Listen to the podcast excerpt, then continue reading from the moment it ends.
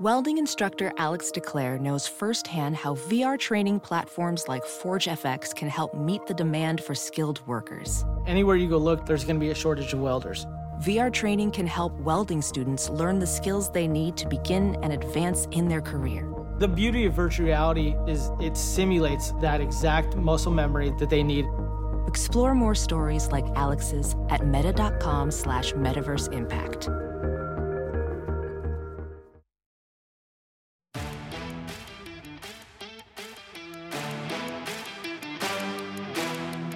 Listening to the 23 Personnel Podcast, a Texas Tech athletics podcast where food and sports clash at the goal line. Here are your hosts, Spencer and Michael. All right, what is up, everybody? Welcome back to another episode of the 23 Personnel Podcast. I am your host, Spencer, joined by Michael. Michael, what's up, man? Man, I am enthralled with the National Invitation Tournament tournament. The NIT tournament, huh? Yes. I'm really not enthralled, but we got a little skin in the game this year. Yeah, I was gonna say. Other, I otherwise, I, I probably, I probably Theoretically, probably wouldn't have an issue with it. But I'm actually a little irritated how long it's taken. They had a huge break between the last round and this one, uh, and I guess there were there was a little bit of a stretch this evening where we thought uh, there may have been an announcement coming soon about the next Texas Tech head coach, but they ended up pulling out the victory. North Texas did over Wisconsin, the last standing Big Twelve team, which sorry Big Ten team, uh, which uh, Tom Izzo, coach of the Michigan State Spartans, seems to think that the Big- Ten conference is the best basketball conference, top to bottom. Um, I don't know if you, you saw those comments he made in the post game after they that they lost. Yeah. um, he talked about how how difficult of a conference it was because everybody beats up on her- on themselves. Like you realize that like every conference does that, right? Yeah. But I've got some uh some numbers to back that up, which we'll, we'll talk about in a little bit when we get to basketball. But we got baseball to talk about first. I'm a little baseball sad. Uh, Michael, Texas Tech wrapped up a four game road trip uh, and went winless, 0 and 4. I wanted to point out something. So, you know, we went on a uh, went on a hiatus for a while, uh, which is why I can't talk. And we triumphantly came back last week. And since we've been back, Tech has been swept in softball. Tech has been swept in baseball. They've lost a fourth one today. Uh, the Lady Raiders ended their season. They had a season-ending loss on the road. So what So- you're saying is we should just go ahead and hang it up until we get back to the fall. And unless you're just saying we should just just hang everything up and be like, we can't risk it with the football team. Well, I think I mean I think of a streak. I think golf did pretty well. So I think we've just got to pick. We just we've just got to say, okay, well this this week of dedication of us recording at least got one of our golfers another trophy. So hey, we we do this we do this for you. We do this for everybody. Yeah, I am. Uh, I am fully focused on on the Wyoming Cowboys. You got a scouting report yet? No. Okay. Don't think we'll need one, honestly. But we'll talk Really? in the fall. That confident uh, I mean that's some bold bold confidence in March. Have you heard Joey McGuire speak? Well, that's fair. Um, yeah, we got we got baseball, baseball to talk about. 0 and 4 road trip, including being swept in Austin. They lost today. Uh, we'll talk a little bit more, but three straight walk off losses for the Red Raiders, which is painful. Finding ways to lose in heartbreak fashion. Got TCU coming to town this weekend. Uh, basketball, you you talked about the women's team, their run in the WNIT coming to an end against the Arkansas Razorbacks in the Super 16. Um, a brief update, if you will, on North Texas basketball for those that are wondering, for whatever reason. Football, spring practice, um, and then wrap up with what do we learn? Because we, we, we have a lot in the what do we learn section, and, and it uh, all has to do with food. So we'll we'll we'll get to that.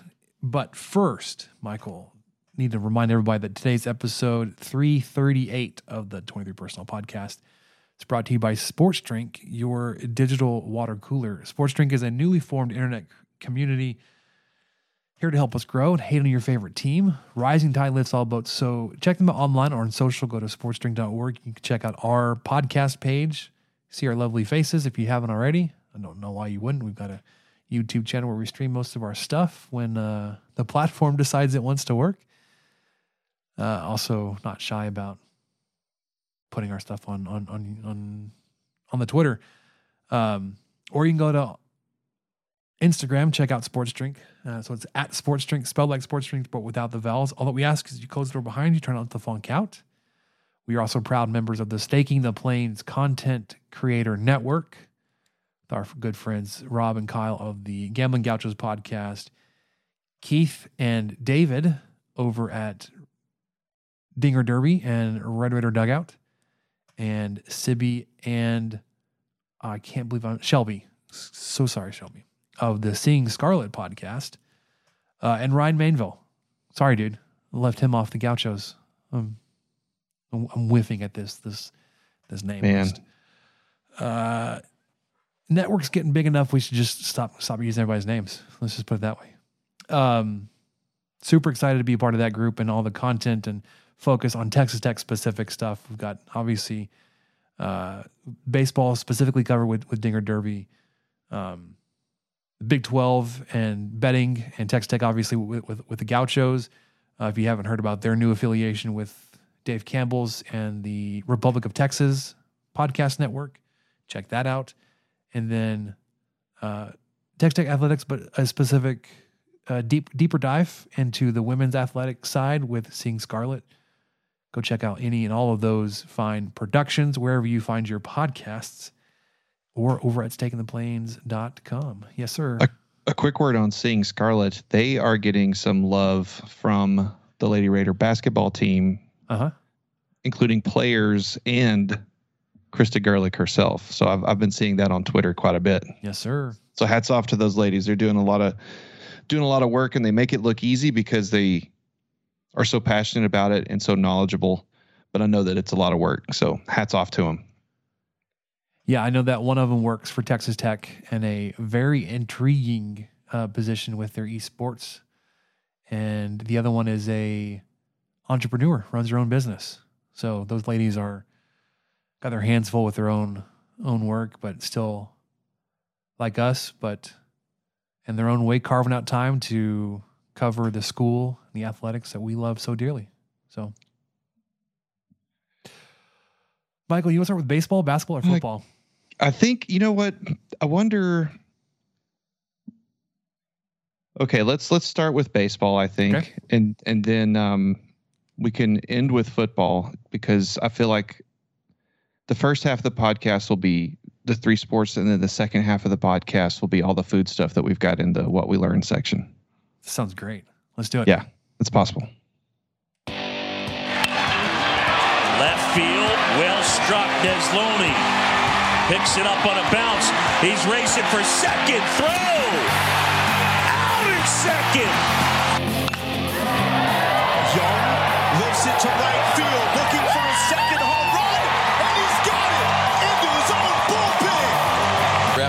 and some time because all the tools are there. Wow, this one launched deep left off the bat of Warren and into the bleachers. There he goes, and the pitch is driven deep to right.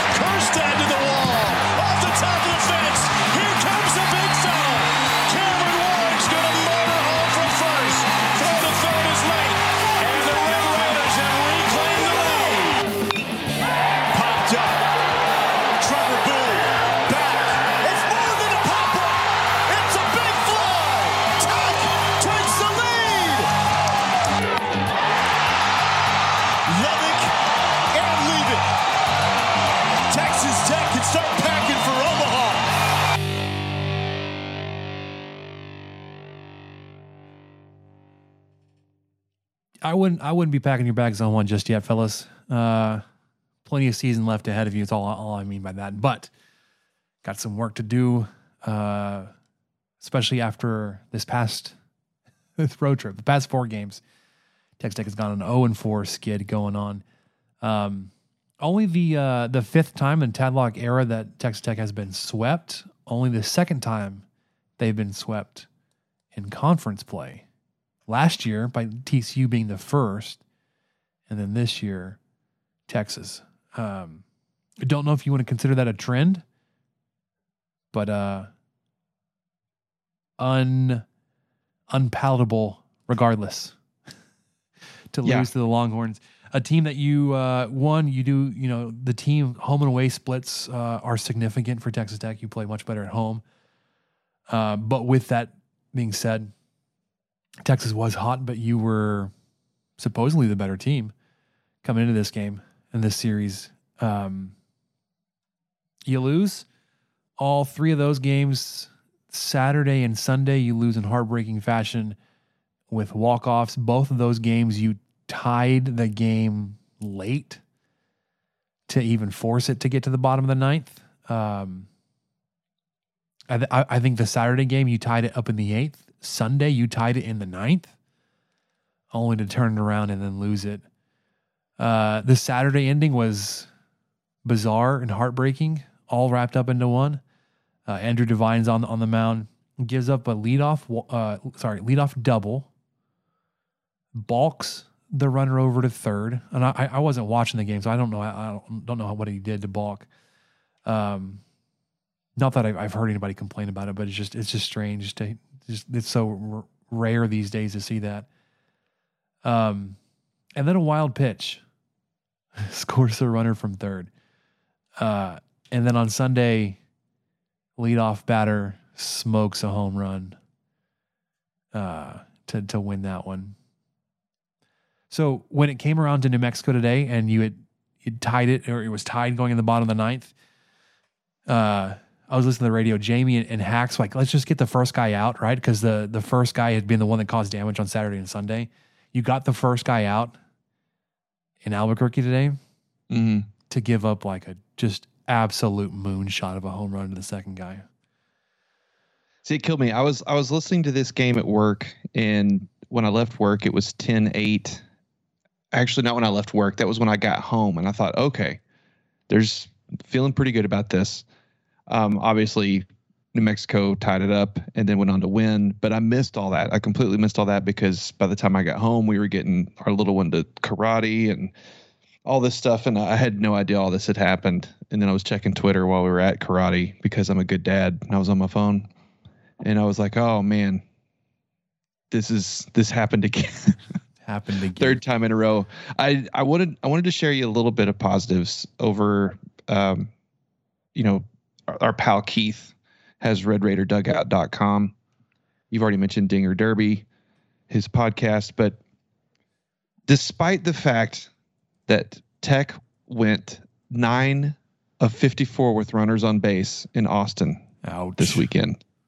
Despite that, there's still a little bit of hope regarding the, you know, the sweep kind of voodoo because of how baseball works.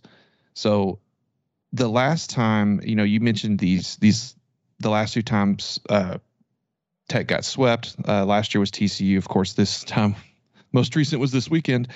But following those times, they've bounced back the last three times they've been swept. Um, you know, in 2014, they bounced back following getting swept at Kansas and swept West Virginia.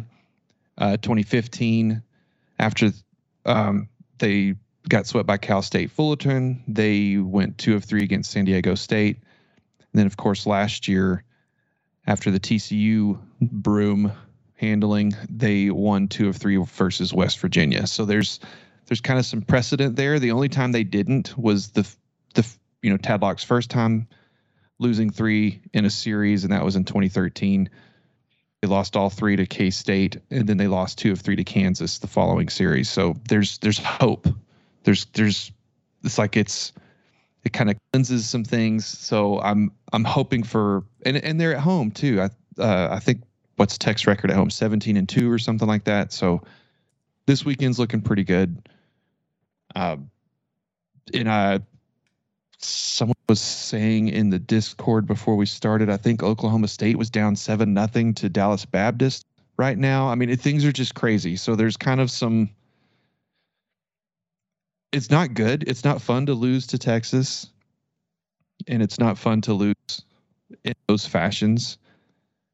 Um, so I, I could get why people could be discouraged and upset, but this goes back to what we talked about last week. It's a lot of young guys. You've got a lot of young guys, and you're going to have some arms that maybe pitch in a lot better one Saturday than they did the next, or you know, may can only go in one in a third inning as a starter because because they're 19. So I, I don't know. I I'm trying not to get too down about it. I, I'm I, I feel like Tech still has a chance to write their own destiny. They've still got a lot of talent.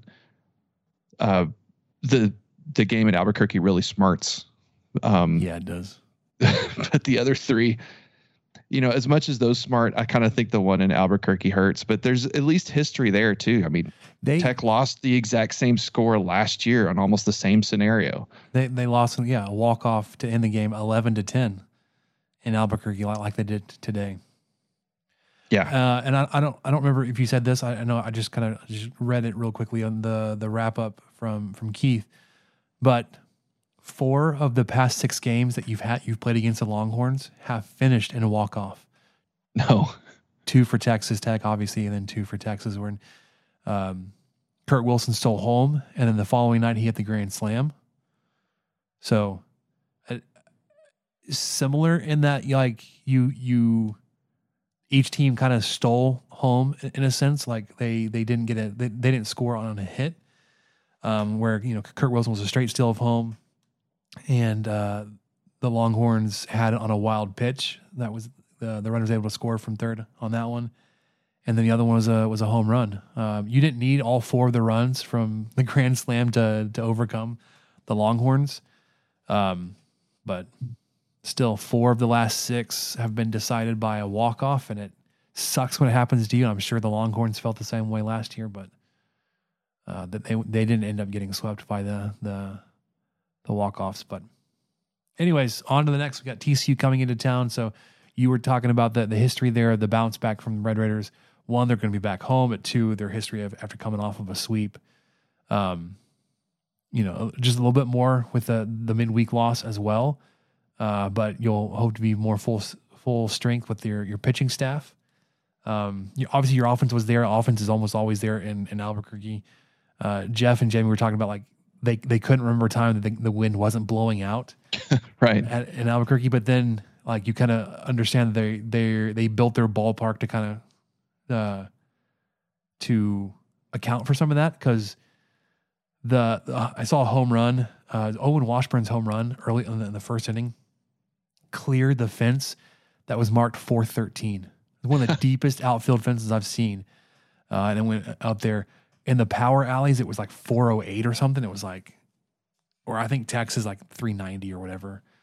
Um, which also reminds me uh, how how some Longhorn fans like, like to give Texas Tech a hard time about the offense and how our offense plays really well in Lubbock because they think our our our stadium dimensions are small that we we allow for offense. Uh, for them to to um, conveniently forget that when their new coach started, he moved the fences in as, as many as 40 feet. Um, and the dimensions are pretty similar. It's like you're complaining about our, our, our park being offensive, but it's the same size as yours. This um, is okay. Okay. Totally different, bizarre rant. This, I can't think of another sport. I was trying to think of it today, aside from golf and maybe racing, that you compete you constantly just compete on completely different yep. dimensioned fields. There's no such thing as a level playing field. You even had a uh something you brought up today in discord. Level playing yeah let's yeah. talk about that for a second. You brought up something in discord today which just blew my mind about the mound height. You know the pitching mound height is not is supposed to be regulated but no one really seems to pay attention to it. And then i think keith shared some screenshots of uh, you know, the the South Carolina game and then the Texas game, and it looked it was like a both of them were extremes. It looked like the South Carolina mound was really flat, and then the Texas game was, you know, that was like two feet plus. It, it was just it's just such a bizarre sport. I love it that it's that strange. Uh, but you know, it would be really annoying to be a bowler, and then you show up and like, oh, well, you know, up here in the Rockies, our lanes are 66 feet instead of 60, and you bowl at a two degree incline. You, you know, I mean, how right. how weird would that be to just show up and everything's different? Well, here in Edmonton, our goals are six inches shorter on each side. So good luck playing hockey here. You, you know, I've, or like okay, the USA, the the the hoops are uh like three quarters of an inch smaller than they are anywhere else or whatever. I don't know. Um, yeah, it's which is strange, right? Because like so many things are very prescriptive in baseball. It's like yes, everything is measured and recorded, uh, and and the things that are measured and recorded in the, in the rule books and and all that kind of stuff. They're they're obviously very like they're very particular about it. Like they don't care about the the outfield dimensions, but the the pitcher's mound is sixty feet six inches from home plate. The pitching rubber is 10 inches higher than the plate. Bases are 90 feet from each other. They have specific dimensions about what the size and shape of a of home plate is supposed to be, exactly where it's supposed to sit, and and what part of, of, of the bases, all of it, is in fair territory, and and and if the, the foul line is in ter- ter- fair territory, which it is, um, which is strange to think about. Like the foul line actually sits in fair territory, but if a ball hits the line, it's in. Well, it crosses the. It's like it's kind of like the crossing the plane theory in football. Yeah, it just it, it marks the inside border of the, the line. The line is the beginning of the end zone. The line is in. Um, except when it's not in, because then it's out. Yeah, then it's out if it's not in. Yeah, but yet, so that that the the mound thing, I, I I was obviously brought onto that by by the, the Dinger Derby podcast. We are talking about it because somebody sent Keith a screenshot those screenshots um, yeah, you would think like if it's if it's written prescriptively that that the the pitcher's mound is supposed to be ten inches above the plate, like that would be something that could be checked. The South Carolina one for sure looks like like it's it's it's too low. It's flat. It almost looks like barely a little bump in the middle of the of the field, right? But that mm-hmm. UT mound looks like it's two feet tall, which okay, so you you can say both teams gain an advantage, right? But if it's your home park where you play two thirds of your games and do all your practicing there, you're more used to that. So it would still benefit the home team just that much more than anybody visiting. But yeah, like like that mound is not ten inches above the playing surface or above uh, home plate. It's certainly taller than that. No, there's no way. But you would think like, why why is that not regulated? Why is that not inspected? Why is that not something that should be should have some kind of oversight? Like, oh, actually, your your your dimensions are wrong. Your field is not how it like it's not it's not up to spec. We need a. I will volunteer to take some GPS survey equipment and get some elevations, and we can we can make this happen we can take some. But then, like, what do you do about it? Like, do you, you turn it over to the conference? Like, hey, their their mound is twice as high as it's supposed to be. Like, does that you vacate every win they've got? like, how does what do, you, what do you what do you what's the what's the end game? What's the result? That will probably be that'll probably be one of those unwritten baseball rules that we don't know until someone tries to call somebody on it, and they're just like, oh, well, you know, you oh. know, if it's close, if it's roughly ten inches, it doesn't really matter. Oh, we wrote them a letter and and we we, we yeah. asked them to fix it before next season. Yeah. Oh, okay. Cool. With, someone went out there with a, you know, with a leaf blower and, you know, got rid of some of it, and it's fine. You're good now. Yeah. Anyway, so I did have I did have two positives we could end on. If you if you want to move on, you don't. We don't have to. Well, here's I, sure. He, he, I, I do want to say something. Yeah. Um. I understand the baseball people which I, I, I consider myself a baseball person, but I'm also one that's a little more reactive. The baseball people that'll tell you, oh, it's just one game. It's fine. It's just one game. No, no it, nothing to worry about here. It's like, you know how many alarming trends we've seen this season to the no, no, it's it's it's fine, it's fine. No, no, no, no. Like you, you're telling me everything's fine, but like the things that I've been concerned about have not been not been addressed or fixed, and uh, it's actually kind of an alarming trend. It's not just one game that we can throw it off like, oh, it's fine. Oh, it, it, it was it was one series. It's fine. It's fine. Well, yeah, but now you're. I think I just looked up. You're seventh in the conference standings right now, and obviously we, we talked about the the the schedule being front loaded, and obviously a sweep, super painful. You've got time to make it up, right? You've still got teams like Baylor and Kansas and Kansas State and all that kind of stuff that you can make up ground on. Oklahoma, if they don't if, if they don't bounce back, like, like be one of these bottom teams. Um, like, yeah, it's a young team. Like, you, you you can throw out all of these things. It's probably just me like finding ways to be upset and and and whatever you want to call it. Um, yes, the team is young. Yes, they're they're they're still coming together and uh, I'm I'm actually really getting sick of like some of these guys should be going to prom. Well, except they they did all their all the work to be ready and mature enough to leave high school early. My prom, my my old high school had prom this last weekend. That seems weird. That seems really early. Yeah, so it's like I I I, I don't I don't get the defense of like, well, what the hell does it have to do with the dude going over 4? And being the short, starting shortstop. And I'm I'm I'm I'm using Tracer Lopez specifically be, just because of like that's the guy that gets thrown out like he should be at prom in his senior year. Not that I have any kind of specific qualms with his performance. He actually played really really well this weekend in Austin, and he's been he's been getting so good. Um, so like again, I'm, I'm not I'm not I'm not calling out Lopez. I'm just like everyone's like, hey, it's a young team. They're still coming together. They're halfway through the season now. Like we we talked about it a lot with basketball too. It's like, oh, at, at what point are they supposed to be together now? Because it's not like this team hasn't been playing together for almost four months now. Well, in basketball, you could.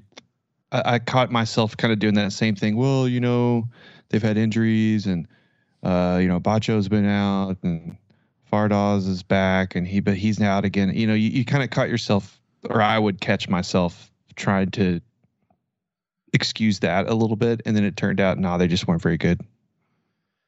Yeah, just and, and a good team. but possible. I don't know if that's the case here. It's just it's just no, it's, two it's two two Big Twelve opponents so far. Just six games.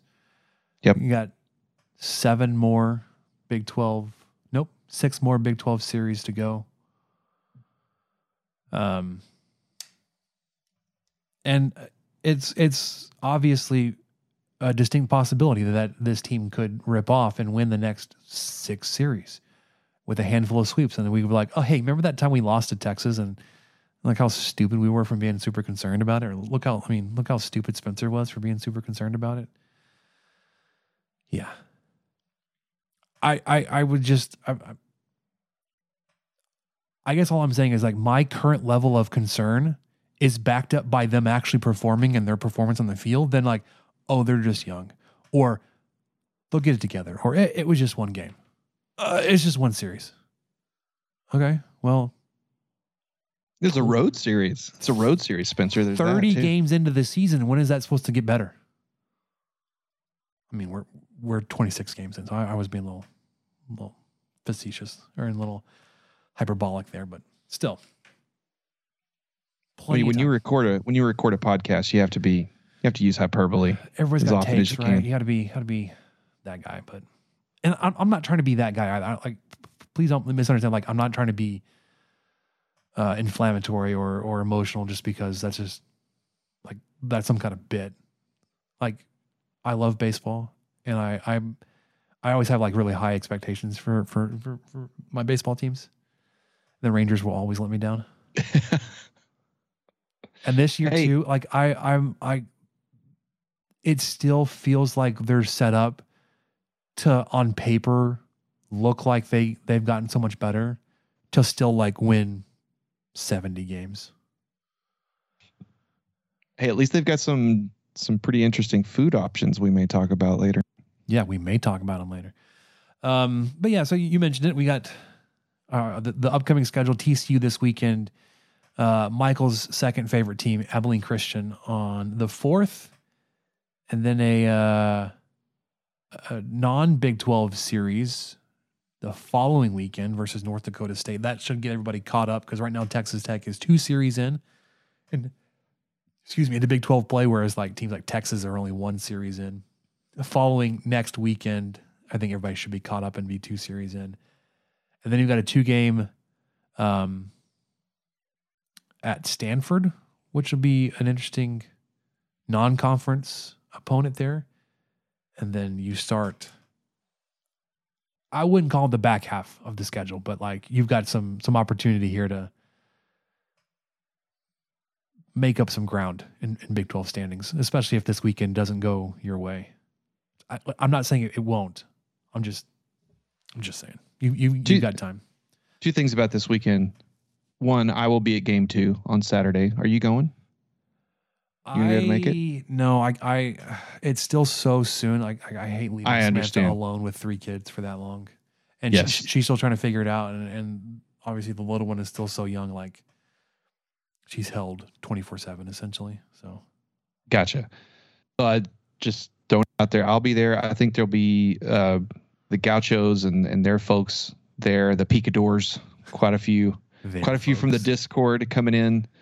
There I mean, I guess I, I mean, could, I, I, could claim them too, I guess, but you know, I don't, I don't want to because there's the one that's, or I don't know if I'm worthy enough because they, they started the network of, uh, you know, they started the Discord. And by the way, did did you talk about if you want to join the Discord, go to Gambling Gaucho's Twitter page and then follow the link in their bio. And I think it's five bucks a month will give you access to the Discord and their Patreon content.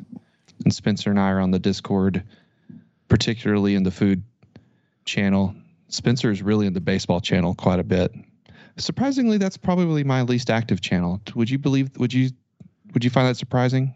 No, not at all. Okay. There are a handful of channels, Michael. I couldn't tell you the last time I opened them up. I open them every now and then just to clear the, just to clear the little thing. Uh, interesting thing on ACU.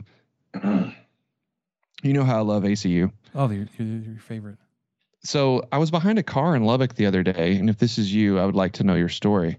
You have an ACU sticker and a Hardin Simmons University sticker. And for those of you uninitiated to the trio of Abilene universities, Hardin Simmons is Baptist, ACU is Church of Christ, and then there's McMurry University, who's Methodist. So we've got like the big three covered you know, at least for the South. Now, if, if, if you go up in the Northeast, we'd need a Catholic or university somewhere. But I just I just want to know your story. I want to I want to know how you get to be an Abilene Christian Wildcat and a Hardin Simmons Cowboy. You know what what kind of allegiances had to had to die there for for you to make that move across town to go to grad school or whatever it was. It's just interesting. I dropped a quarter. I'll pick it up. Yeah. Um, is now a good time to talk about Ranger baseball food, or should we just save all the baseball food to the end? We're gonna save all the food to the end. Oh, okay. Okay. I'm just so really excited. We'll just wrap up bat- baseball here and, okay. and jump over to basketball. Um, one of these times we'll have a, a full fledged, proper preview of the upcoming opponent. Tonight's not your night. It's not. You're not that guy, pal. You're not that guy. If, if, you want that, if you want that kind of content, I know, I, I, I know a guy. I know a, a podcast, Dinger Derby, with Keith and David Collier. So go check that out. I've really enjoyed them together. They have a good, uh, they, they do well together. I, so yeah. Can I say I, I, I like that pairing better than than than Keith and Randy? I don't remember the the Randy days. I do. I, I know he was involved. I know he was involved early on, but I, I don't remember them as well. He was involved. Uh, he was involved with the uh, with the website. I think more than the podcast, but he was on the podcast quite a bit. I do love uh, Keith, George, and Mike Gustafson when they come together. But yes. Anyways, anyways, uh, let's uh, let's jump over to basketball. Here comes Stevenson. Spins. And then he's stuck back by the freshman sensation Smith. Pass over the top. McCormick and a crowd stripped by Owens. Moretti on the run. Bounce pass. Here's Culver. Evans. Yes! Game over. Mooney with a crossover and the lob to Owens. Now the shot clock is at three. Mooney spins, fires. Oh, he got it to go. Edwards with a three. Good. What a shot, Kyler Edwards. Ready doubled into Tariq. Owens who puts it down. Already. Odiase crowbars it in. Shot clock down to five. Got the screen. Here's a three. Good. Culver got the separation. Oh, big shot. Step it up big time.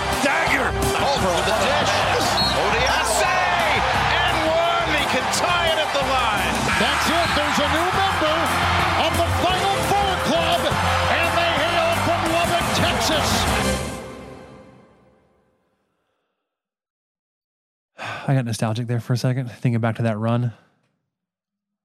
Um, and then I, I was reminded of a point, and I'm, I'm sure, I'm sure, with the the significant crossover of our listener base that we have, probably with the Gouches, they're they're probably sick of like hearing us repeat some things that the, that the Gouches bring up.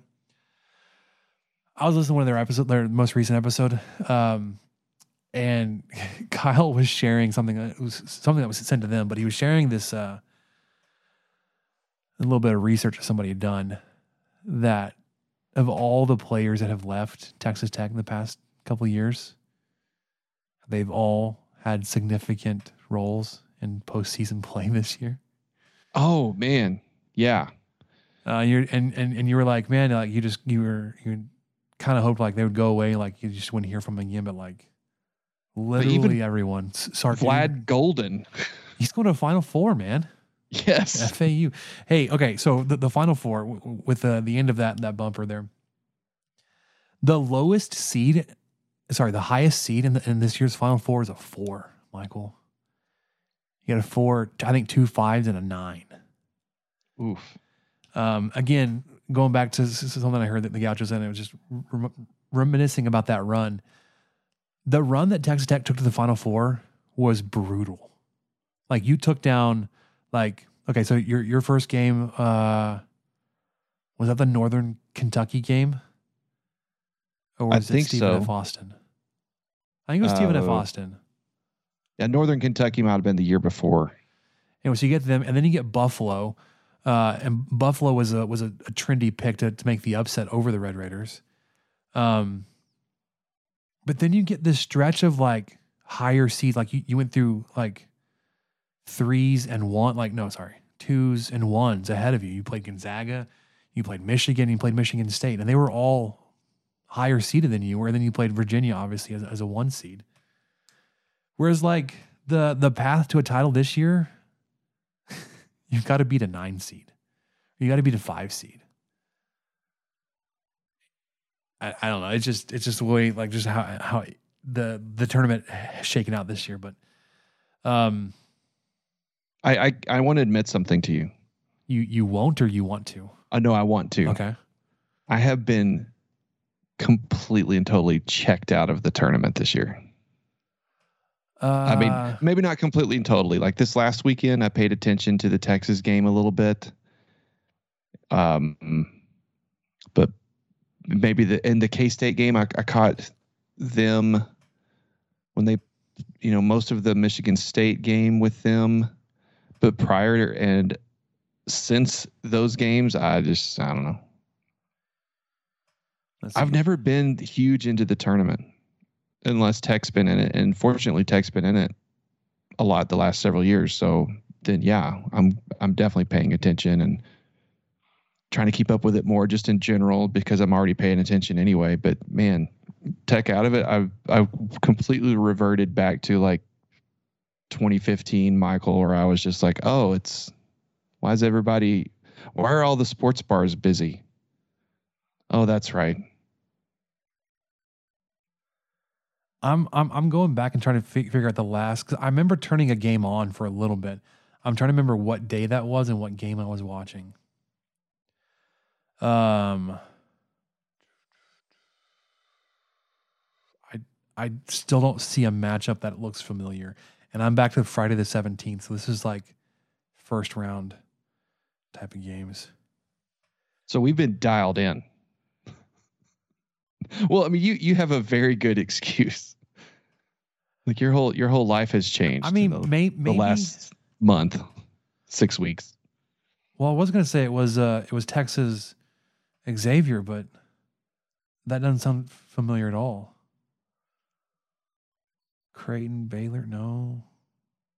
Maybe it was Miami. Uh Miami Houston for a few minutes. Oh, you know uh, that was one I wanted to watch, and then just kind of forgot about it. Anyways, Yeah, by the time by the time I was because I thought, okay, second weekend I'll start paying attention some more. Like I want to see how Houston's doing, and by the time I realized, I, I started trying to look up a game to watch or see who's doing what. Houston was already out. Oh, well, crap. Okay, yeah. Um I, I, I missed it again. I missed the boat once again. yeah, this is- I- I can't I'm imagine- so far out of it. I can't imagine how this would be for. I, I don't know. I'm sure it's somewhat blasphemous to like really rabid basketball fans. Like if we were listening to people who just kind of checked out of the playoffs for football, like completely checked out. Yeah, I don't know. So I'll I'm- watch it. I have checked out of some championship games before because you know who cares if Alabama or Clemson Clemson wins again? Whatever. I don't give a shit. I'm I'm I'm curious to to see what like what level of of buy-in there is kind of like nationally with with the Final Four and moving forward, because you don't have that top tier team left. You don't have like a Kentucky or Kansas or whatever Duke. Um, because without like any of them, like, is there anybody left to watch these besides the fans of these teams? the the the junkies and and the people who might have a little skin in the game. Because like You know? I'm I'm I'm trying to think about like FAU San Diego State holds no interest with me. Miami UConn holds no like even a title game of like San Diego State UConn. I don't know if I would turn that on. And and like it's it started off because Texas Tech wasn't in it, but now it's like there's nobody in it. I, I I don't I I remember watching the title game last year with Kansas. Did they play Duke? Who did they defeat last year? Uh, if it wasn't Duke, it was Somebody else big though, wasn't it? oh, it was that that kid with the name that starts with a B that was really good.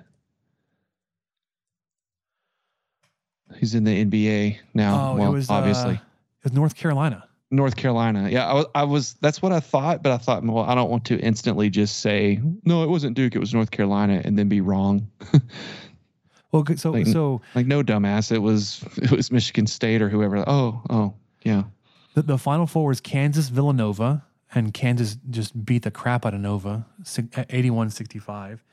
And Duke, North Carolina. So you had three, if not four, kind of big names in the final four. And then you get Kansas, North Carolina as, as the championship game. I think a lot of people are tuned in, even that weren't Kansas or, or North Carolina or Big 12 or ACC fans. Right. But this year, San Diego State and FAU. I don't know. I just I'm out. I'm out, dude. um, I'm I'm even kind of out on on the NIT. Uh, Oh yeah, I was. Yeah, I've, I've but I mean, so well, I wouldn't typically have been in on the NIT except for we're, we're following the the progression of a certain team and coach. Um, who will be in the finals now? North Texas did win over Wisconsin night 56-54. The other game, Utah Valley UAB, has gone to overtime, so they just still don't know who they will be uh, facing in the final there. I do want to. I do want to go back to uh, Tom Izzo. He made the comments about how the Big Ten was the best. I don't, it was it was a video from their post game conference press conference. Um, but essentially he he made the comments and said like you can't convince him that the Big 10 isn't the best basketball conference in the country. I was like, hold on. hold on there, Tom. Um, and I, I, I looked it up, and I, this is based on on one thing only, and it's the conference rankings and ratings for RPI of this season.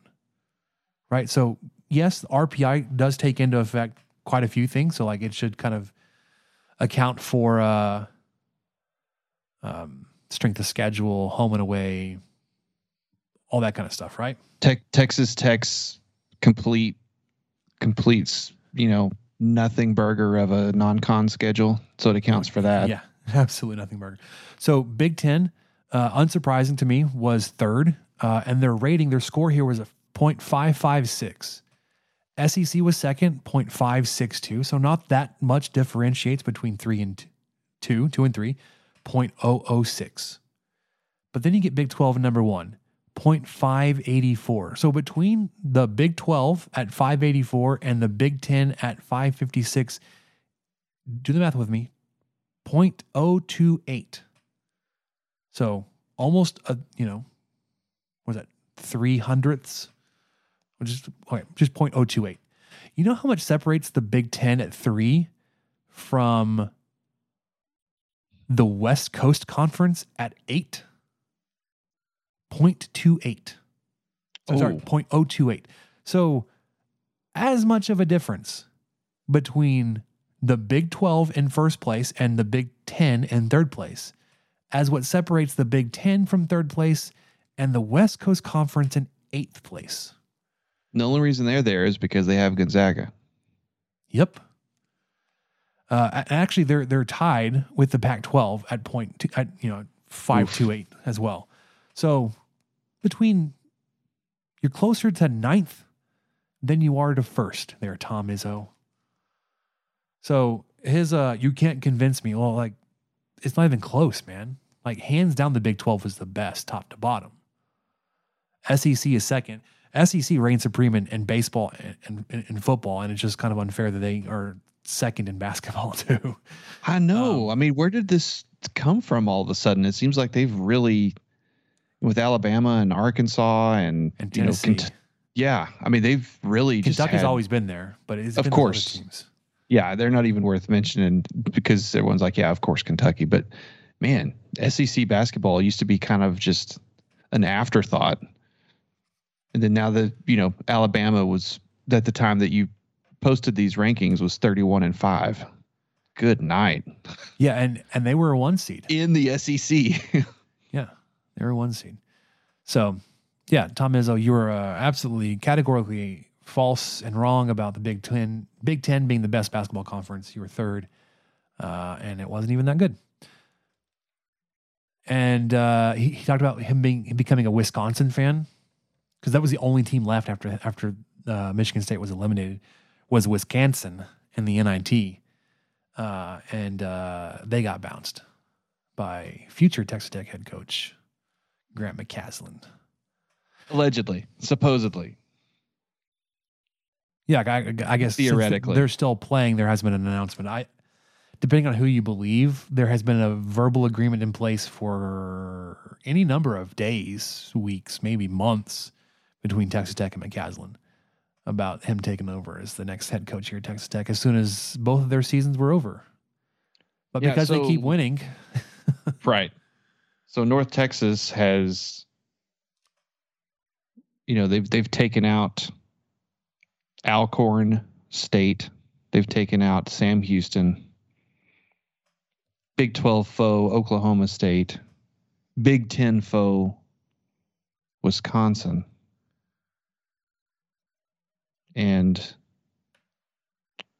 um, are on their way to whoever the other two you said were UAB versus Utah Valley. So UAB is their only loss in the month of March, and it's the game. So they lost in the Conference USA semifinal to the UAB Blazers, uh, which of course could get a rematch here in the NIT final.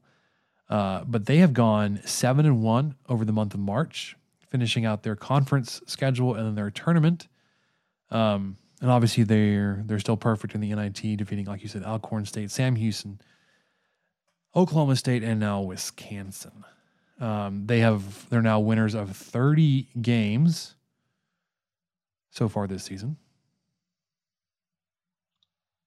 Yeah, 30 and 7. Uh, they finished second in their conference to FAU, who is now in the final four of the big dance. And UAB is third, who is still in the NIT, at least as of I said, me saying that right now, because they are in overtime.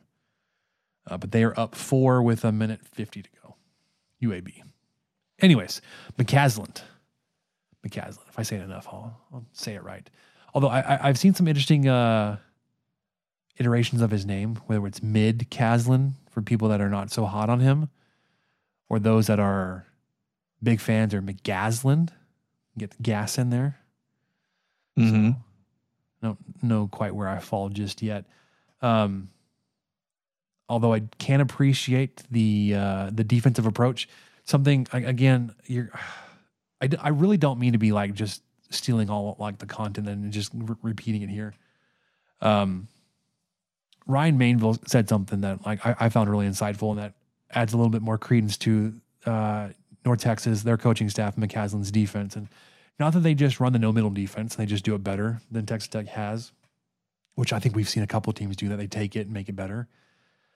They've also forced teams like they defend the three really, really well, which has been a downfall for for Texas Tech and these no middle defenses for basically s- since we've seen it become popular with Beard right? Like like we're not going to give them the easy shots. We're going to rely on them. We're going to force them to, to, hit threes and just we'll, we'll, live or die by them getting hot on the three. Um, whereas McCaslin, a lot of deaths, especially recently. But no, but McCaslin's defense, he's been able to uh, to kind of account for that. They, I think, only this year has have they allowed teams to shoot more than thirty percent from three against them. I think last year was like in the mid twenties, like twenty six percent holy crap, dude. Like if you've got the no middle defense and a team that will snuff out the three, man. It just feels like there's a happy medium there. You you know, maybe less switching, maybe not diving into the lane every single time, crashing into the lane, whatever you want to call it, to where you've got to run out 12 feet to contest a shot when they rotate the ball three times around the key. I, I don't know. I just I think there's some medium there to instead of oh, somehow all five of our defenders are in the paint and this guy has a wide open three. a career, How does this keep happening? career 40% shooters all there, all by himself. Yeah, he's Um, seven for eight for today and just still going. Oh, it's not even it's not even halftime yet. Yeah. Uh, let, let's let's let's talk about the the women's team real quick. Uh, and I, I I'm not going to do it justice, just like I'm not doing any of these other things justice because, um, tonight I've just been a repeater of other other great content. You know what I'm doing? I'm promoting the network, Michael. That's what I'm doing. That's it. That's what you're a network guy. You always have been. Cross Always been a network guy. promoting the network. Um, but the Lady Raiders did end up falling to Arkansas in the Super 16 round of the NIT, women's NIT 66 71. Um, so their fantastic, hell of a season has come to an unfortunate end. Um, only only one team finishes their season with a victory, Michael. Uh, unfortunately, it wasn't the Red Raiders this year. They did shoot, end up shooting though in this game forty percent. Um, I don't know. It was it was uh, if you look at the at the the box score, um,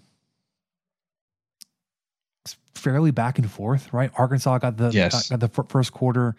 Uh, you tied it up at half. Uh, Arkansas got the second quarter, and then um, both teams played lights out in the fourth quarter. Uh, but Texas Tech was not able to overcome um, that third quarter deficit they found themselves in. Uh, they did go on a 32 to 13 run, um, which is just ridiculous. Uh, they did end end up falling though, but they were, golly, they, they, they had a, they had a really terrible start to the game. They were down 15 0 five minutes in. Um, yeah, then, I mean, Tech went on their run. Tech kept they kept fighting. I mean, the fourth quarter it just kept seeming like, oh man, well Arkansas's up by eleven or they're up by nine or eight. Like, oh well, it's kind of getting out of hand. And then Gerlich would shoot like a hit a prayer of a three, or you know, I mean, it, they kept bouncing back. Farrell even hit a three. She was, you know, Big Cat was two for two from three, and she doesn't really shoot them that much.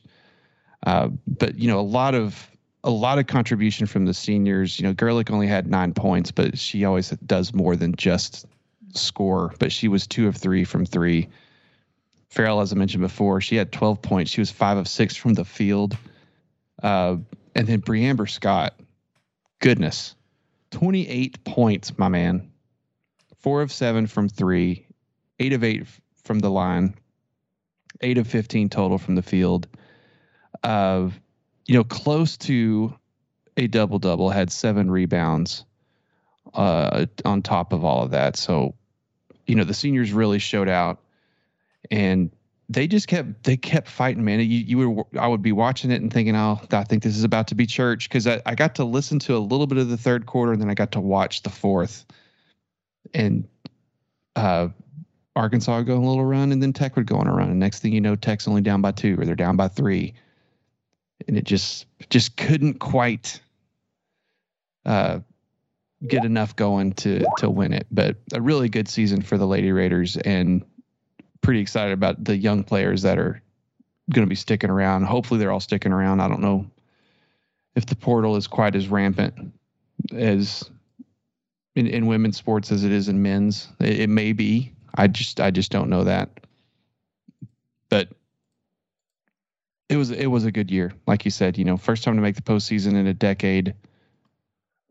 Getting a lot more interest in in Lubbock. You know, hosting a couple of NIT games they're they're really just bringing the crowds back and you know the the games we got to go to this year were a blast so excited to go to more and see see how this team develops over the years. Yeah and I, I would assume it's just going to be on a, a constant tra- trajectory moving forward and and improving because uh, you just I just love what, what you've seen under Gerlich and just the direction of the team so far so. It's awesome. Obviously hate to lose, uh, but you know, it's been a, a great season for them. Uh, I did I did turn on the Utah Valley UAB game. It's in overtime. Twelve seconds to go. UAB is up by two. Uh, shooting free throws now, but the defense looks familiar. Let's um, see who Mc, who McCaslin gets to take down it's it's it's lo- looking like they're going to play their their conference mate in UAB, but we'll see. Uh, that game will be here in a couple days. You wanna you wanna jump over to football, Michael? Wrap this thing up so we can talk about some food. Do we have enough to do the intro, or should we just uh, uh let's just roll right into it? Let's just okay. Okay, so I just mainly wanted to share this one thing. Joey McGuire tweeted this today, and y'all uh, y'all probably saw it. And it's um it's of Kittley wearing an Under Armour long sleeve shirt. It's all black, and it just says fourth downs are for the boys. it's got a double T on it, and so I I loved it. This, of course, made the rounds in every social media thing I'm involved in. And so I commented on it and, you know, just kind of did some comment. And then I got two bot notifications about where I could buy it, which I don't know. Yeah, I'm not weird. clicking. I'm not clicking those links. And there's all sorts of bots uh, in these bunch, yeah. comments apparently, and that was not a thing I ever knew. But anyway, fourth downs are for the boys, and I just wanted to take this opportunity to remind everybody that in the 2022 season, Texas Tech was 16th in fourth down conversion percentage, 16th in FBS at 63.5 percent they were 33 of 52 attempts, which placed them first in the country. They had the most attempts in the entire country on fourth down. Baylor was second with 47. I think they were actually behind Baylor until the bowl game where Joey Big Onions went five of six against Ole Miss Big onions. and eclipsed them. So I, I think I remember looking at the stats at one point, just the Big 12 stats, and I think Tech was behind Baylor on attempts for a little bit, but um, ended up getting first in the country. So yeah, fourth downs are for the boys, y'all. Get your shirts.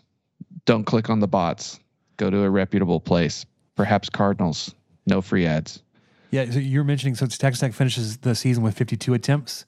Uh, Baylor finishes at 47. Uh, they you said they had six attempts in the bowl game. So if Baylor didn't go for it at all in, the, in their bowl game, Texas Tech needed all six of them to pass. Um, next would be third on the list in terms of number of attempts was Navy at 38. Yeah. So second Pretty place big gap. nine ahead of, of of sorry. There were nine more to get to second place and then five more to get into first place. So it's a very comfortable lead there. Uh, and then from there, it's like 37, 37, 37, 36, 33, 33, 33, 32. So a yeah. A whole bunch stacked up. Um, Joey Pelotas Grandes. nobody converted more either. So you had 33 conversions. Baylor had 30, uh, which means Baylor had a slightly better conversion percentage uh, by 0.003. They had Yeah. 0.638. You had 0.635. Three three thousandths of a point. Yeah. But then again, on, on terms of number of conversions, then there's a kind of a, a gap there 25 for North Carolina, 23 for Navy, 22 for West Virginia, uh, who had a, a pretty good conversion percentage of 688. Uh, but they only they only attempted uh, 32 times, which is that's, that's those are rookie numbers, man.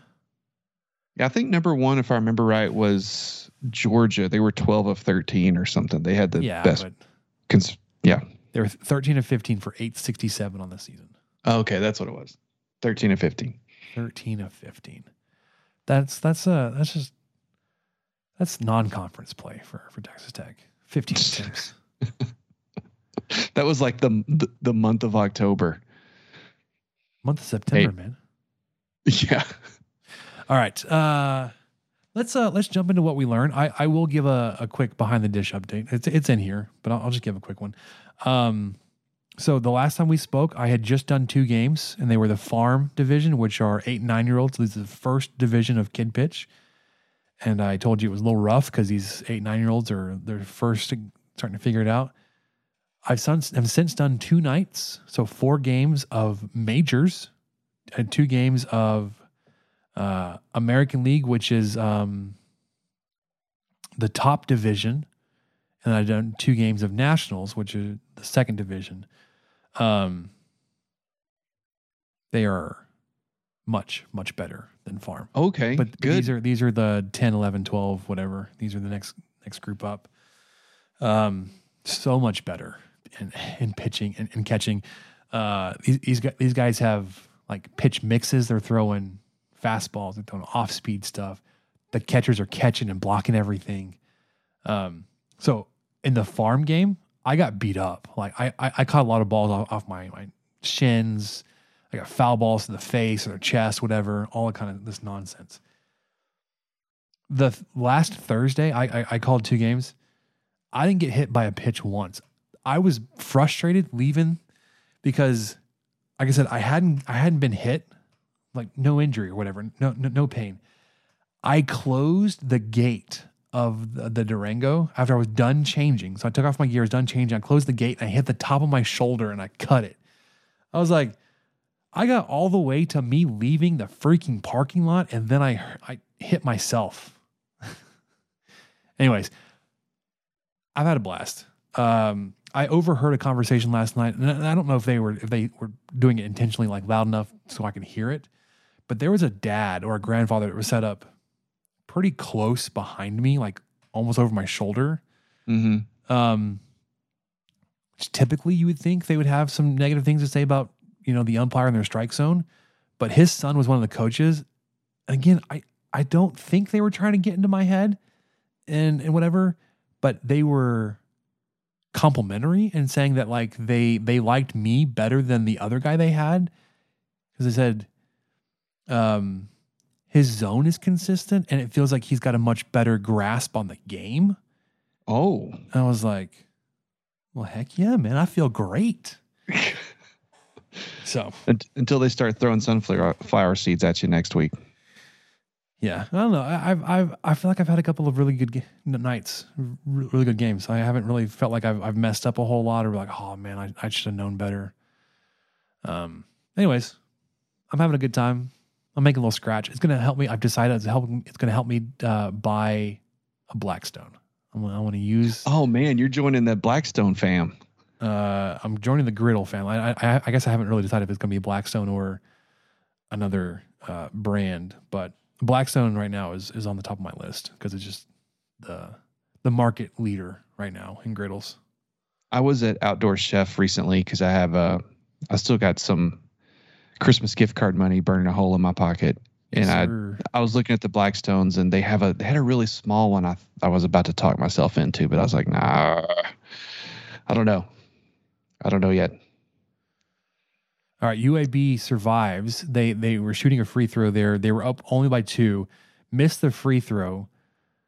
The Utah Valley guy coming off of the the line grabs the rebound with 0.5 seconds left and shoots like I don't know most of a full court shot. Misses it badly, but he got a pretty good look at it. If you can have a good look from, you know, 85 feet. Anyways, UAB North Texas will be playing for the NIT championship. Um, I'm sure everybody saw this. I'm just gonna I'm I'm just I'm just gonna share it because this is just right up our alley. Uh, the Texas Rangers released some of their new food offerings at the ballpark this year, and this is making me uh, a little not homesick, but just a little jealous. I can't make it out to more more Rangers baseball games. Despite what I said about them buying the the roster they have to only win 70 games or whatever. You're Um, still you're still a true fan. Well, because here's the thing, like it just it just just doesn't seem like the pieces they they bought are just they felt too disjointed. Like there, there- there's too much of a gap between like the top end of the roster and like the guys that you'll be seeing play every day. Like teams that are in the playoffs and c- competing, there's a there's a much smaller window of like their best player and their worst player, where it feels like you've got guys like Jacob Degrom, Marcus Semien, Corey Seager at the top end of your roster, and then guys like Robbie Grossman, Leody Taveras. Like, like you know, who? Who is this? I don't know any of those, so yeah, I'm I'm, I'm lost on all of them. Uh, you will you will thankfully get to get to see a lot of Josh Jung in a Rangers uniform this year, which I'm super excited Mhm. about that. Um, and I'm I'm mildly interested to see if the the the pitching they were able to buy and or trade for can can do something. But like, I just it just feels like they're just guys around the rest of the the the defense, right? Like Nathaniel Lowe at first. Uh, Adolis Garcia's pretty good, but he's I mean he's not like a fantastic defender. He's got a little bit of a bat, but anyways, saying all that, really want to talk about the food because that's what we're here for. Um, new Texas sized treats. This came out from the Rangers uh, yesterday. They're coming out. They've come out with the Boomstick Burger. We all know the Boomstick was a hot dog offering for a few years. It was a two foot dog. This is going to be a burger. So it's a burger, obviously, chili, cheese, fried onion rings, and jalapenos, but it's a two foot burger. My God, I this has got to be one of those things where you have to order with a group, right? yeah, Um, and that's a that's a pretzel bun, is it not? That looks like a pretzel bun. yeah, probably. Spencer, do you think you and I could take down this boomstick burger? No. You don't think so? No. Would I- we need I we, we don't- need a third person? We would need at least a third. I don't know about the volume uh, capacity you're able to eat at. Um, my volume capacity has been greatly reduced, and, and and this isn't like saying I've had some kind of uh, gastric surgery. I haven't. Um, but You're with my getting older. that well, and then with my uh, with my whether it's uh, just indigestion or influx or re- reflux or uh, a hernia, whatever it is, like I am super cautious about how much. Like I I I start to get that like full feeling. I'm like, oh, really too much. Um, because there will be times when I'll I'll like I'll have a little like a, a drink of water, a glass of water, and then I'll feel full. L- luckily, I have like that that feeling of fullness hasn't really hasn't been an issue the past few days. So like I don't know if the, like the the, the flare up or whatever it was has gone back down. If I've just been on omeprazole for so long, it's just kind of numbed it all away. I didn't take it today. I'm trying to see if it's going to be like if the omeprazole was just kind of masking everything else, or if it like you know if it's a hernia or whatever. Long story short, no, I don't think between the two of us we could take down this two foot burger. Uh, we would need a third, and probably a third that could put some food away. Yeah, I I mm, I mean I've definitely lost my fastball on the the consumption amount that I can do. I'm also trying to cut kind of for similar reasons. This is this is turning into a gastro talk here with Spencer and Michael, but I am cutting back on dairy, and I've I'm on like week two of trying to really cut back on it. Not eliminate it entirely, but pretty close. And it's really been going really well. I've felt a lot better, and so just seeing all of this melted nacho cheese on this thing just makes me feel like think like, oh my god, if I did this, then I would just um, immediately need to call a cab and go home. What what is what is on top of the the toppings under the top bun? What, what is that substance up there? It looks like a cheese, but it's more like a like a solid cheese. Okay, say say. Well, I, is that's just part of the bun, right? Is it not? That that that could be the bun. You're right. You're right. Okay. I was like, because that almost looks like a like a a goat cheese or something. That's why I think it's a pretzel bun. All right. Because it's got that really soft, fluffy white there. Yeah. Okay. Okay. We're good there. Next up, um, of the offerings at the ballpark, pizza dogs. So these are sausages with a little bit of red sauce. Red sauce, probably just marinara, mozzarella, and pepperoni on top. Now, I could probably put down a couple of these and immediately regret it because of the aforementioned reflux and indigestion that will surely to follow this bad boy. But well, and the way they're doing it is excellent because they've stacked it just like you said, and then obviously they're putting it under the broiler for a little bit. Mm-hmm. So they're getting that you're getting the cheese melted, you're getting a little bit of crispness on that pepperoni, a little bit on the sausage there. I like that. Pizza dog, spelled D A W W G. Yeah, dog. He's got the dog in him. Dog. All right, next dog up, pal. brisket croissant. Looks like a croissant with some I think brisket in it and a little bit of a barbecue sauce glaze some cheese. top. Yeah, probably some cheese in there. This might be the most intriguing one of all of them, and seems like the most like handheld edible thing you would probably want at a ballpark. Possibly, yeah. I like this one. I think this is my favorite. It's gonna be good. My uh my most intriguing favorite, maybe the flaming hot Cheetos pretzel Oh. next up. Ofer, least favorite. I want no part of this thing. It's just, it's exactly what it sounds. It's a soft pretzel with a bunch of crushed flaming hot Cheetos all over it. And it just seems like it would be a disaster. You know what this reminds me of? Like it, doesn't show it with any kind of dip. Uh, one pretzel with cheese dip is is really good. Yes. In middle school, we used to get uh like chili cheese fries, but we would also dip like a bag of hot Cheetos in the chili and cheese. Like what we what we put on our into our bodies in middle school, just absolutely atrocious. To then only go outside and and and be in competitive athletics that afternoon was a miracle. we weren't throwing up every day. Um, so that kind of nacho cheese side cup of dip, whatever, could actually be pretty good because one, like I said, the pretzel itself and the cheese is good. I'm used to, I've at least like 20 years ago, used to dip Cheetos in nacho cheese. So I'm sure Have you, can find some dip there. Have you seen, speaking of dip, have you seen the new Doritos dips? No.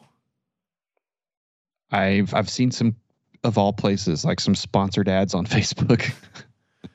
and I'm I like, what are these? And the, it's just a little cup of Dorito, like nacho cheese flavored dips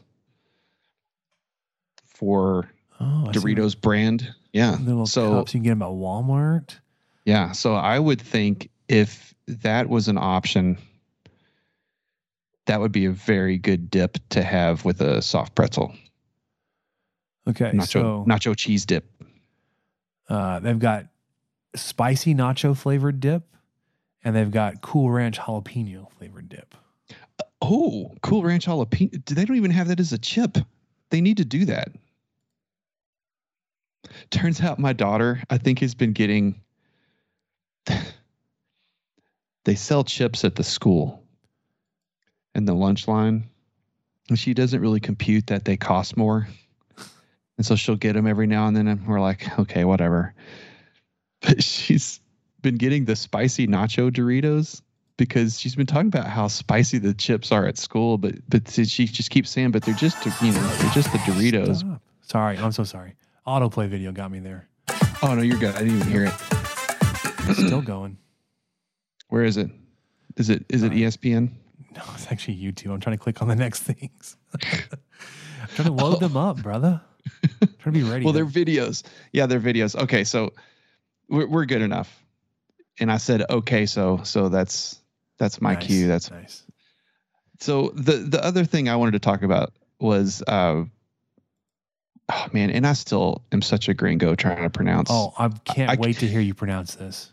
I keep wanting to say the West Texan in me, who still who took three years of Spanish in high school, Y'all, he's Once- still he's trying so hard not to say it. Just say it, dude. Let's hear it. it wants me to say Berea. Nope. Birria. I know Berea. I know that's that's how it's pronounced, but there's I even order it that I have I have ordered it that way. I've like had this talk with myself. I'm not gonna say Berea quesadilla. I'm not gonna say Berea. and then I get up to the food truck and I say it. I'm like, what an idiot. So okay, So- I'm sorry, really quickly. I, I had a similar ahead. experience back when the Napoleon Dynamite movie first came out, and we were going to Taco Bell and we were ordering, and I was of course ordering for everybody, and my brother says, "I want a quesadilla," and just like without thinking, I turned and repeated that to the speaker box. Like, hey, can we get a quesadilla? I was like, ah, I need a quesadilla. okay, sorry. So you ordered the the the burrito taco, the burrito Well, quesadilla. Berea quesadilla. Well, it just got brought up today that it's just kind of how messy they are. Okay, it's uh, because they're they're just so in general. greasy. Yeah. Yeah, well, and that way though. oh yeah, they're great. I, I I love them, and I thought, well, you know, it seems like this would be ripe for a casserole. Like, you know, Who thinks that?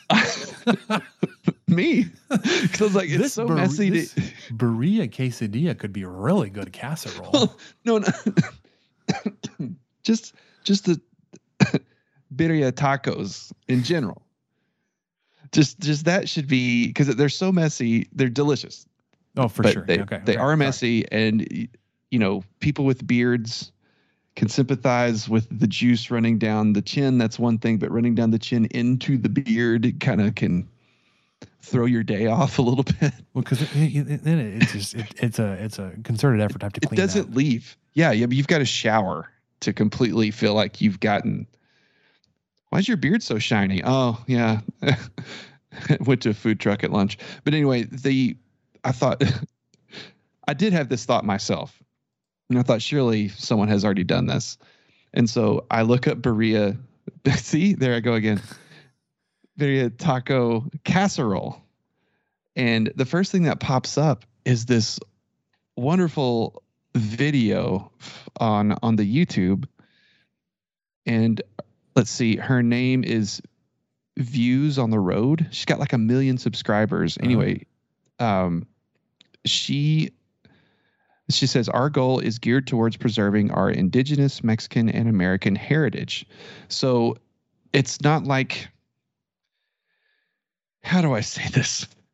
It's not like some of those TikTok videos where you know that someone's obviously just throwing something in a pan to be an asshole.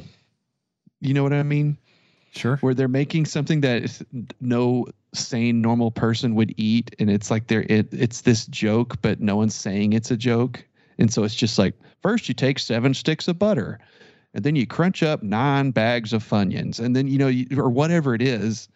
They don't have accents like that. But anyway, it's usually like just some really attractive woman who looks like she just drinks water. And and then she's making like this crazy thing that usually involves a, a marble countertop because it's so much crap to mix that they there's not a bowl big enough. And anyway, so I was like, okay, well, I don't want that. And I've I found this was like the first the first thing that popped up and I clicked it and she has she has a separate recipe about how to make how do you say it again? Birria. Birria. How to make it just period. And she's got it's it's it's slow roasted beef with carrots and bay leaves and I think she's got it's got a ton of other stuff in it too. And the peppers, yeah. Yeah, because that's what it is. That that is it's just a, a stew basically, and then you know the tacos. What's it's just putting that kind of stewed meat into the tacos, and that's why they're so messy. So she made this awesome casserole. I suggest y'all watch the video. Views on the road. I'm saying her name again. Um, and she like layers it. It's kind of like a lasagna. She layers it with with tostadas and uh, she said what kind of cheese it was, and I forgot. But it's it's a white cheese, Oaxaca, Oaxaca. How do you say? Oaxaca. Oaxaca, yeah, I think so. And then of course the meat, and uh, I think she had some rice on one of the layers, and a couple other. Anyway, that looks really good. And then after I was done with that video, she has one that sounds even better, and it's how do you say it again? Birria. it's B. B. Birria. Dia. Birria. Birria. birria fries. So basically, she she takes that Replaces the, the tortilla with fries. Yep, just a bed of delicious fries. I think it's a similar or same white cheese, uh, that wonderful beef that she's made, and then it's all shredded apart and just. I'm probably, it looks really good. probably more interested in the fry recipe than the casserole recipe. this- I, I think I, I got to that point too because at first I just had in my head, well, there's got to be a better vessel to eat to get these flavors. And I thought, well, casserole, obviously, because you know I was raised Southern Baptist, and casseroles are just everywhere. But uh, I, I that was where I first went, and then you know she had that, which looked awesome. But then I think the fries look even better. So I'm I'm just all in on these varieties. Whatever whatever other vessels and and ways people can come up with to eat this food, I'm in. Let's let's just keep going. Don't stop. Don't stop at tacos or quesadillas or casseroles or fries. Keep going. What else? What else y'all got? these are definitely things I, I could see like on a food truck or like you could find at, a concession stand at a game. Uh, more of like a like a, a place that's, I mean, not like at like a high school concession center like L- Little League ball fields or whatever. But I feel like you go to a, like Texas Tech baseball game, they've got a little Mexican restaurant at the corner, whatever that's serving Yes. tacos or birria fries that you can take back to your seat because you're already getting those those massive uh, barbecue pulled pork Frito pie things, which I, I don't even know if they're still being offered. But you know, like there's that one concession stand in the, the right field down the first base line. You can get a fantastic Frito pie, just absolutely drowning in all of the best barbecue stuff you could ever want. But you, you could also have have a place that was doing like a big boat of these birria fries Yes. that like you just just stab a fork in it, pass the boat over, and like, all right, that'll be twelve dollars. What if you Sure, what if you sure take my money? what if you put it what if you put it on a plate of warm Fritos? So just like a a Frito pie, but Birria frito pie. Yeah. I'm I'm sure it's fine. I like the fries. Yeah, I think the fries are better. That that might be better. So now, Yeah, I, the I got to convince the family we got to have some birria sometime. I know, I know. So do I, because It, I- it I feel makes like so we can make it. It makes so it much. does. No, I, And I've- that's why you I've need to it. like. I've done it. Oh, you have really? Yeah, I didn't know you'd done it. and be, because you're using a roast cut of meat, you get a lot of meat. Well, that was um part of the reason you got. You have to find different vessels that, that serve it. You can't. you can't Yeah. just do the quesadilla taco version of it. Anyways, I I had one last thing to share. let's do it. Uh, also seen from the Discord, a photo of Peeps marshmallows, which you know that's already a polarizing topic, or just peeps in general. So hold on to your butts because these are hot tamale fierce cinnamon peeps marshmallow. Are you interested? Are you in or out, Spencer? Absolutely out on this. You're One Are you out on peeps in general? Yeah, the one there, they're they're they're way too sweet. Um, Yeah. Even with a hot tamale flavoring on it, you're gonna get the just blast of sugar once you get through the sweetness. Or I mean, the blast of sugar once you get through the spice. In hot tamales, I just I I like spicy food. I do. I just I don't get the the hot, spicy cinnamon. No. take. The, and these are the kind. These are so sweet. They're the kind that make your teeth hurt. Oh yeah. So that's almost not really worth it. And then I'm with you on the hot tamales. The actual hot tamales, you know, the candy. I don't know what it is. I don't crave them or get them very often, but sometimes I see them and I would just eat an entire handful. They're delicious. I do like them. I think part of it's because I love Mike and Ike's. So just like that little capsule of gel candy just speaks to me. I'll try whatever flavor you've got. But man, there is something about that flavor because as good as HEB's cookies are, they had like this um, cinnamon chocolate. There was supposed to be like a hot chocolate cinnamon Oreo kind of thing. And I was really excited about it because it was supposed to be kind of like a spicy hot chocolate, but it was like red hot or hot tamale spicy Nah. chocolate chocolate cookie. We- Nah. Yeah, I, I couldn't do it. I couldn't finish them. No one else in the in the house liked them, and I kept powering through. And then finally, when when I realized I was the only one eating them out of just sheer willpower, I decided to get rid of them. I, I just I don't want I don't like the sweet and spicy I do, but not that one. Not like the fake spicy and sweet. like I I think I, I've been fairly like I in terms of like my, my my my food tastes, I'm pretty straightforward, right? Like I don't really care for tricked up anything. Truffle what your way uh, oh. um the the the most you're gonna get out of me like in terms of like mixing like those kind of flavors are gonna be like a sweet and salty. Yeah, like those trail mixes. That or like a like a like a, a candy bar that has peanuts in it or something. like a sea salt dark chocolate, I don't like dark Ca- chocolate. sea, sea salt and caramel, I don't like something like that. caramel. What the hell? Dark chocolate's great. I love like, dark chocolate. Like a Mr. Goodbar, like those little like Oh, the, the fun size of those. Or, anyways, I, I don't I don't eat a lot of candy bars, but Payday. oh yeah, for sure. And I I, I know I, I know I just said I don't like caramel, but a payday slaps. Yes, absolutely, it does. And uh, thank you. I'm gonna I'm gonna tell my wife this because I got one on a road trip recently, and she was like, "Why did you get that? Of all the candy bars, you could have gotten something else." I was like, "I really like these." She's like, "Why? Yeah, it, it, it- They're the worst ones." I No. was like, "No, they're not." I felt I was starting getting really defensive. No, they're they're but they're really good. Why? Why? What's good about them? Well, I like the peanuts. There's nine other candy bars with peanuts, but I like this one. I like it too. It's okay. There's We're no good. chocolate. you don't have to have chocolate. That's fine. I know. So yeah, I, I, I just ugh. I'm just I don't get down with like the the, the mixed flavors, especially from the different profiles. Like like I said, except for you know sweet and spicy, it's hot and sweet and spicy, sweet and salty. Um, but even that's kind of rare. Anyways, I'm I'm I'm sure that was a shock to everybody that I had I've got some just strangely immature tastes, but whatever.